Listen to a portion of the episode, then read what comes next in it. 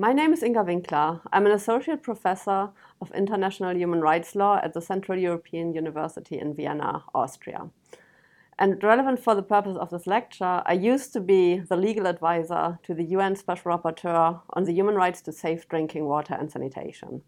And before that, I completed my PhD on the right to water. I draw on these experiences to shed some light on the human rights to water and sanitation. The human right to water has gained increasing recognition over the last 20 years, and so has the right to sanitation. By now, it is well acknowledged that they are part of the body of international human rights law. In my lecture, I will trace the process of recognition of the human rights to water and sanitation and discuss their status under international human rights law. I will present how these rights have been defined, discuss their normative content, and outline the corresponding obligations to realize these rights. Finally, I'll examine the implications of the human rights to water and sanitation for law, policy, and practice. You might be surprised to hear that the rights to water and sanitation are not explicitly mentioned anywhere in the International Bill of Rights. Neither the Universal Declaration of Human Rights nor the International Covenant on Economic, Social, and Cultural Rights or in short, the social covenant, make reference to water and sanitation. Even though many would argue that water and sanitation are just as fundamental as food, housing, health, and many other human rights. When these instruments were drafted, water might have been considered as basic as the air to breathe, with no need to address it explicitly. Sanitation, on the other hand, has long been neglected because no one wants to talk about it, and we'll look into that some more. The discussions around the right to water gained momentum in the late 1990s. This was supported by a general trend of increasing attention to economic and social rights after the end of the Cold War. It was also linked to tensions around private sector participation in the provision of water services in many countries. These mobilized civil society and brought water issues to the fore.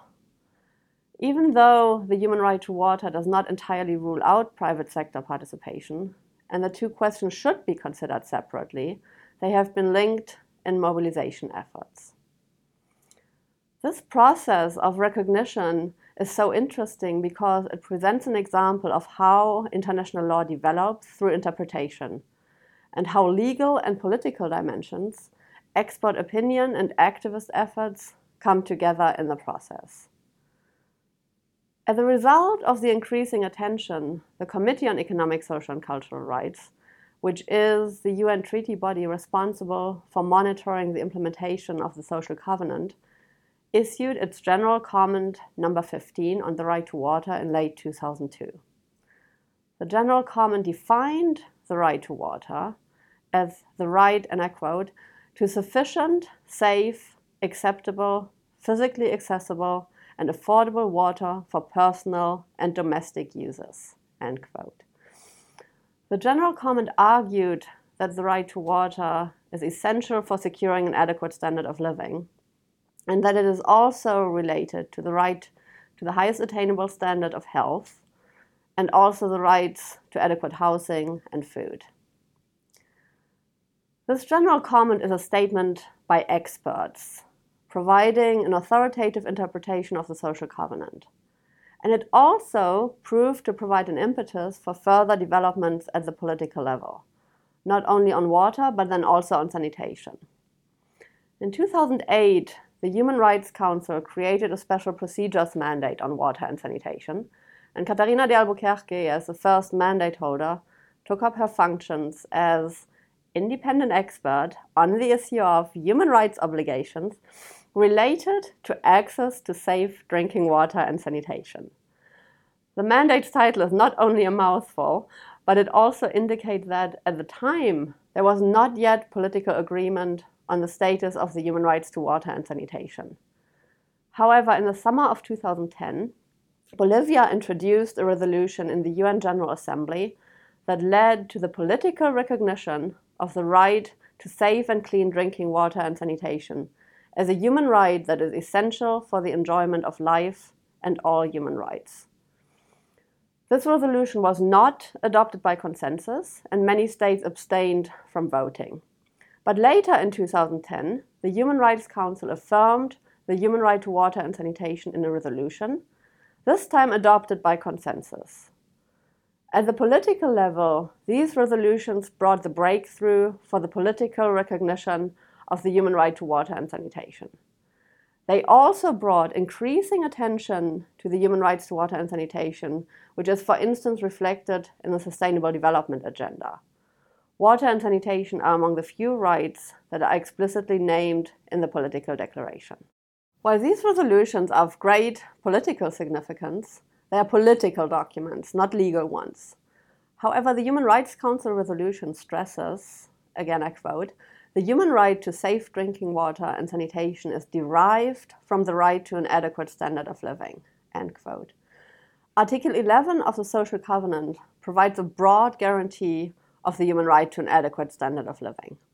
It mentions several components, including food and housing, and uses an open formulation that leaves room for other unnamed components. Indeed, an adequate standard of living cannot be realized without access to water and sanitation. The human rights to water and sanitation are therefore to be understood as implicit components of the human right to an adequate standard of living. And more recent human rights treaties, in particular the Convention on the Elimination of All Forms of Discrimination Against Women, support this interpretation. Article 14 of CEDAW explicitly lists sanitation and water as components necessary for adequate living conditions. Apart from being an implicit component of the right to an adequate standard of living, the rights to sanitation and water are linked to a range of other human rights. Access to safe water and sanitation is one of the main underlying determinants of the right to health, and water and sanitation are also linked to the right to housing, the right to life, and many other human rights. What we can see here is how activists and advocates have raised awareness around water and sanitation issues, how the Committee on Economic, Social and Cultural Rights and the Special Rapporteur on Water and Sanitation have contributed through their expertise, how this has found reflection and political recognition in UN resolutions, and how all this taken together has solidified the interpretation and development of international human rights law to include water and sanitation as human rights. In 2015, states took the additional step to recognize sanitation and water as two distinct rights that are interlinked but also distinct from each other. Why does that matter? To begin with, I think it's fair to say that sanitation would never have been recognized as a human right on its own. It benefited from being linked to the right to water. Many have said that it piggybacked on the increasing recognition of the importance of water. Yet, in comparison with water, sanitation has received and continues to receive much less attention. And in practical terms, progress on access to sanitation is lagging behind. Overall, there's a lack of policies, strategies, financing, and other measures to improve access to sanitation. So, at this stage, recognizing sanitation as a right of its own and delinking it from water can be an advantage.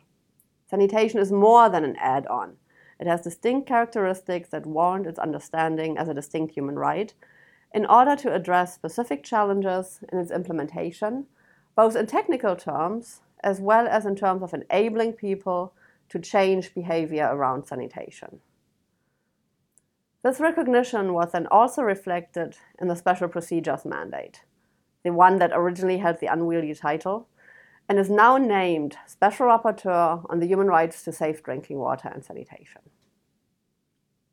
So, what do these rights guarantee? What do they mean? The resolution by the Human Rights Council specifies that the right to water entitles everyone, without discrimination, to have access to sufficient, safe, acceptable, physically accessible and affordable water for personal and domestic use. As for the right to sanitation, it entitles everyone to have physical and affordable access to sanitation in all spheres of life that is safe, hygienic, secure, and acceptable, and that provides privacy and ensures dignity. Using this definition, which is based on the work of the Committee on Economic, Social, and Cultural Rights and the Special Rapporteur, The content of the rights to water and sanitation can be determined by five criteria that I'll take uh, that I'll address in turn. That's availability, accessibility, affordability, safety, and acceptability. First, water must be available to everyone in sufficient quantities to satisfy personal and domestic needs. This includes water for drinking as well as for personal and household needs, including bathing, washing, and cleaning. Specific requirements vary due to climatic conditions, individual health, age, and other factors, and the human rights framework stresses the need to accommodate and meet individual requirements. Still, international recommendations on water quantity can provide broad guidance.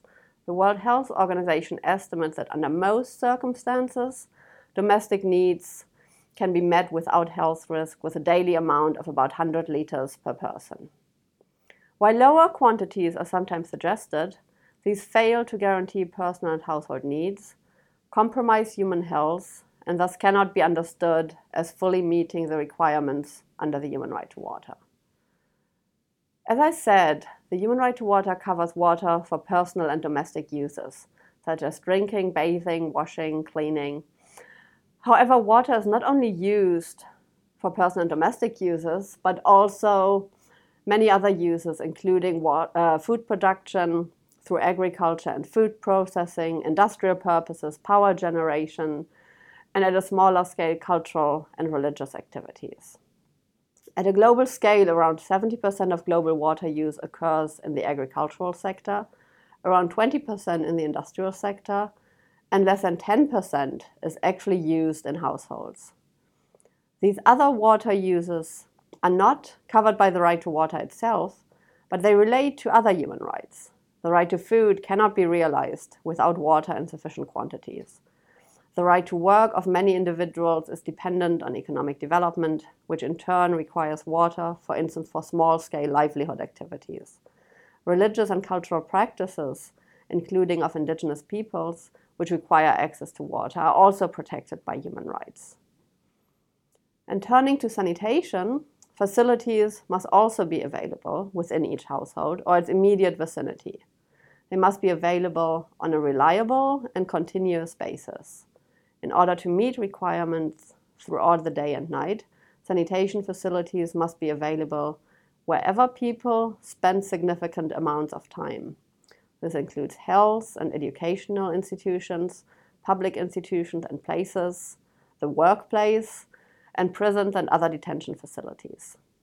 Where sanitation facilities are shared, including at work or in public institutions, there must be a sufficient number of facilities to avoid unreasonably long waiting times. And this implies a larger number of facilities to be used by women. Second, turning to accessibility, Water and sanitation services must be accessible to all users on a reliable and continuous basis. Again, this criterion stresses the need to meet individual requirements, including of persons with disabilities, older persons, children, people with health conditions, pregnant people, among many others. For instance, the entrance to sanitation facilities, the interior space, support mechanisms such as handrails, the position of defecation and other aspects must be designed to accommodate all people and their particular needs. The location of facilities is also cru crucial in ensuring the physical security of users. Third, water and sanitation services must be affordable, which is often overlooked in current policy making and tariff setting. All too often, the assumption is that people will somehow pay for water and sanitation. And given that water is essential for human survival and health, people will go to great lengths to pay for it.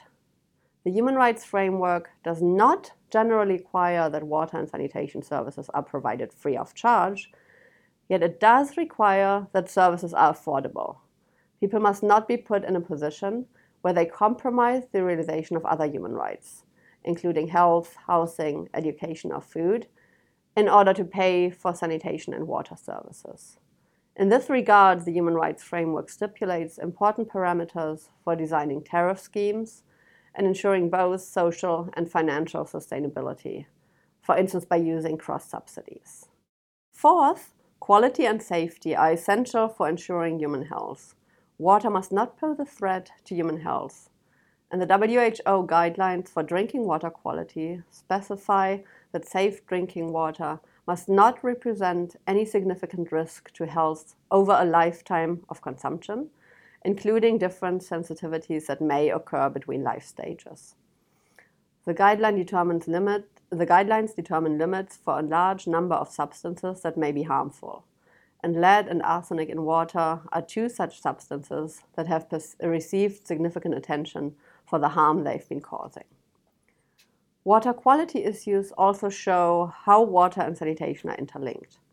Adequate sanitation and wastewater management and treatment are essential for ensuring water quality. Where sewage is not adequately treated, it may contaminate large quantities of fresh water. And where on site sanitation facilities are not adequately managed, where pits overflow, where contents of septic tanks leak into groundwater, or where pits are emptied but their contents are dumped into the environment, this leads to pollution of water sources and may contaminate people's drinking water. Therefore, the human right to sanitation requires that facilities are hygienically safe to use and easy to clean. They must effectively prevent contact with human excreta. Sanitation entails the treatment and safe disposal or reuse of feces, urine, and associated wastewater. For waterborne sanitation, this implies the need for sewage treatment so that people and the environment are not negatively affected by wastewater.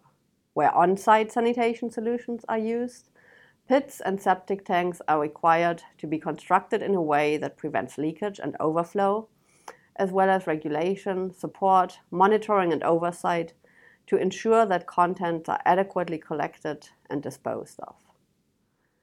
Fifth and finally, social and cultural acceptability are important considerations, in particular for sanitation. What is acceptable may vary across societies and cultures, and it may also change over time. Therefore, the design, positioning, and conditions for use must be tailored to the differing perspectives about which sanitation solutions are acceptable. All gender bathrooms can be a good solution to accommodate the needs of trans, non binary, and gender non conforming people. Facilities should also accommodate acceptable hygiene practices in specific cultures, such as anal and genital cleansing, and women's and girls' toilets must accommodate menstrual needs. These normative criteria are important, but by themselves, they are just that criteria or standards. Importantly, the human rights framework links rights with obligations. States are the primary duty bearers and have the obligation to realize these human rights. State obligations are commonly described as obligations to respect, to protect, and to fulfill. The obligation to respect requires states to refrain from action that will unjustifiably interfere with their enjoyment. This obligation is of immediate effect. It means that states must not interfere with access to water and sanitation, for instance, through unjustifiable disconnections. And they must not pollute, divert, or deplete water resources that households rely on.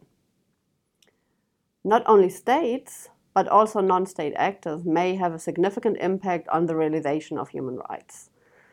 In this regard, the obligation to protect requires states to enact and enforce necessary protections of the rights to water and sanitation, to protect individuals from human rights abuses by third parties.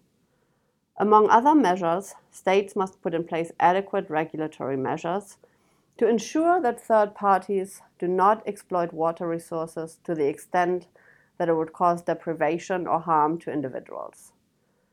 Likewise, states must develop and enforce regulations to protect people from water contamination.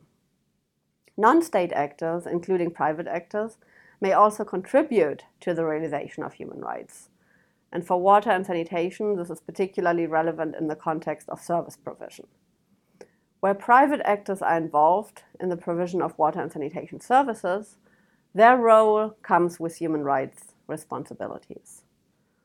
Finally, the obligation to fulfill requires states to adopt the necessary measures directed towards the full realization of the rights to water and sanitation. The obligation to fulfill may be the most complex obligation and the one surrounded by most misconceptions. The human rights to water and sanitation do not require states to provide services to all people directly, nor do they require states to achieve their full realization immediately. Above all, the obligation to fulfill is an obligation to facilitate access and to enable people to provide for themselves. Individuals are expected to contribute to the enjoyment of their rights to water and sanitation with their own means, for instance, by paying for tariffs. But states have to create the enabling environment through the adoption of legislation, policies, regulations, and programs, and creating appropriate institutions for their implementation. However, where people do not have the capacity to provide for themselves, for instance, in conditions of detention, or do not have the means to do so for reasons beyond their control, the state's obligation does turn into an obligation of direct provision. The human rights framework acknowledges that the rights to sanitation and water cannot be fully realized overnight. State obligations are obligations of progressively realizing these human rights. This means that states must move towards the goal of full realization as expeditiously and effectively as possible by taking deliberate, concrete, and targeted steps and using the maximum of their available resources.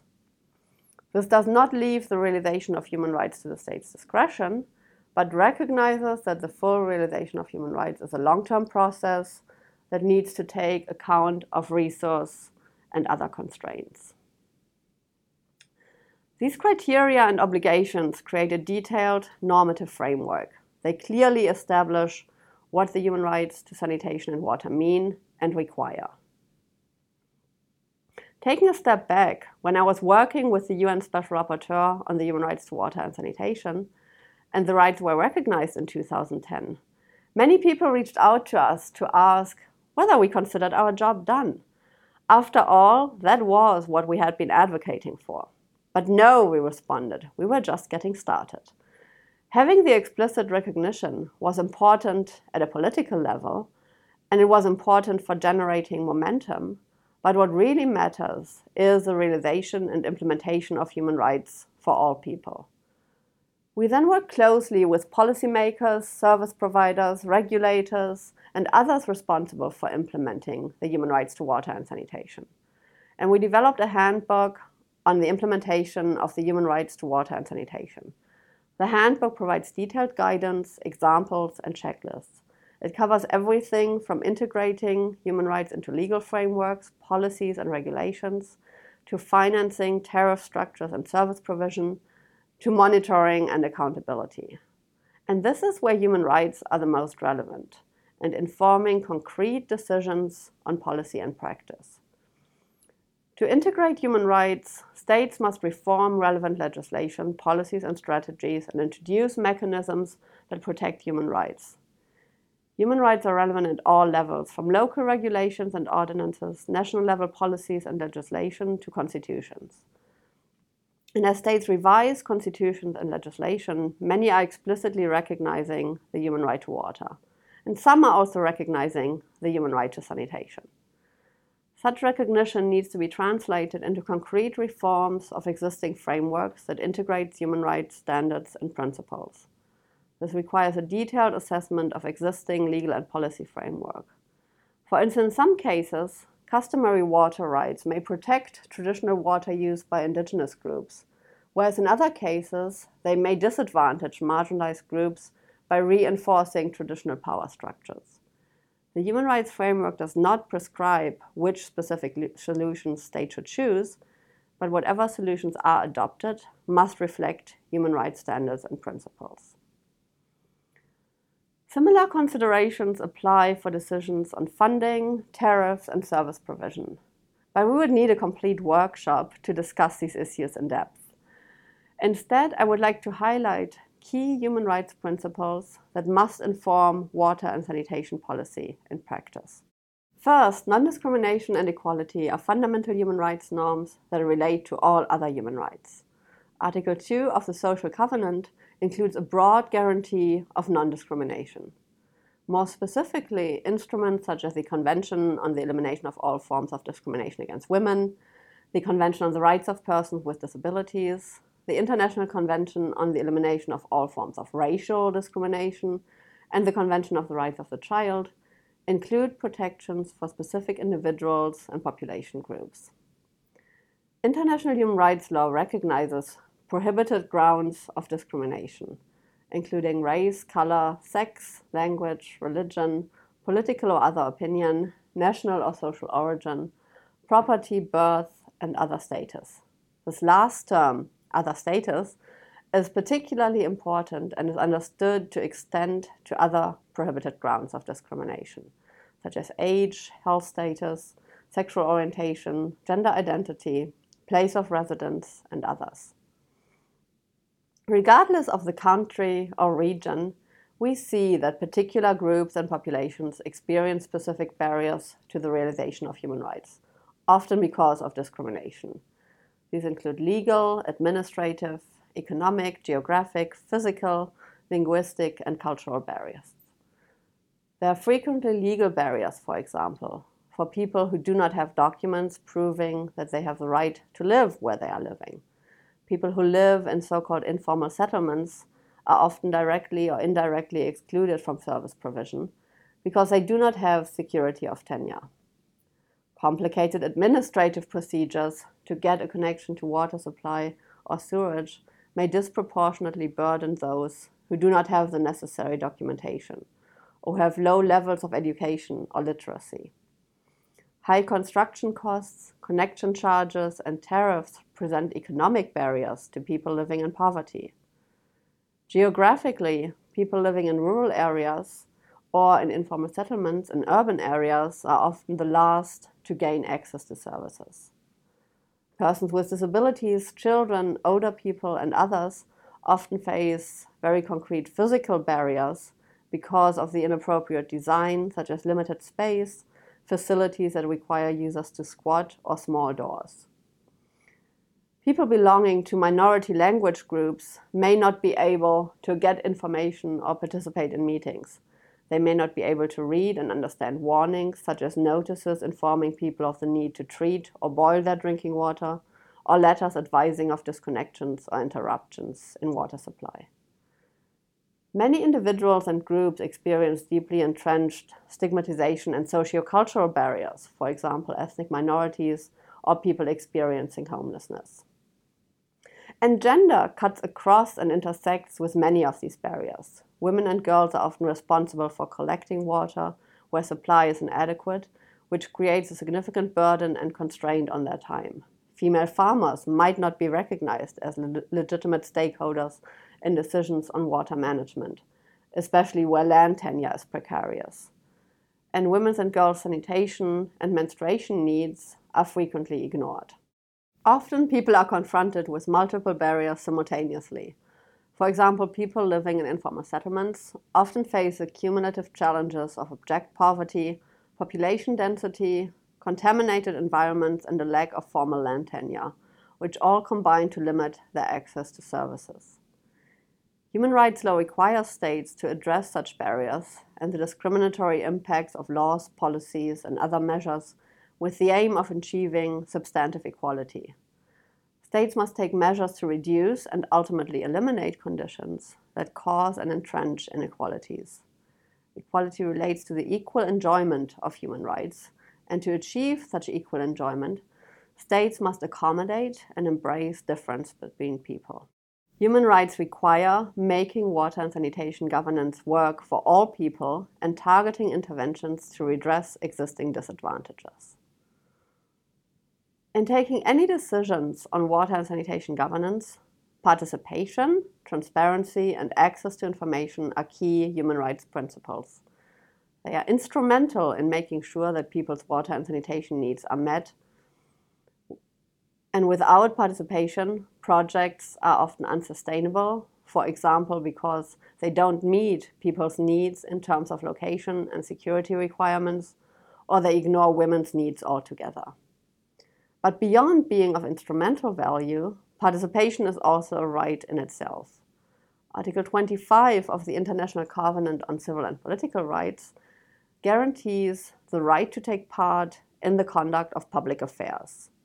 And more recent human rights treaties, including CEDAW and CRC and the CRPD that I mentioned before, spell out more detailed guarantees of participation and address the challenges that particular individuals might face in taking part in participatory processes. States are obliged to ensure that participation is active, free, and meaningful. Opportunities must be provided for people to take part in decision making on policies, programs, and activities on sanitation and water at all levels that have an impact on their lives. All stakeholders, and in particular the people concerned by decisions, must be given opportunities to participate. Such participation must go beyond information sharing and superficial consultation. It must provide opportunities to actually influence decisions. States must put into place mechanisms to ensure participation, in particular of those people whose voices are traditionally ignored including people living in poverty, women, indigenous peoples, and ethnic minorities. They must avoid processes that are captured by a few well established non governmental organizations or local elites. Mechanisms for participation should reach out to people at all levels of society, taking into account constraints that might prevent them from attending.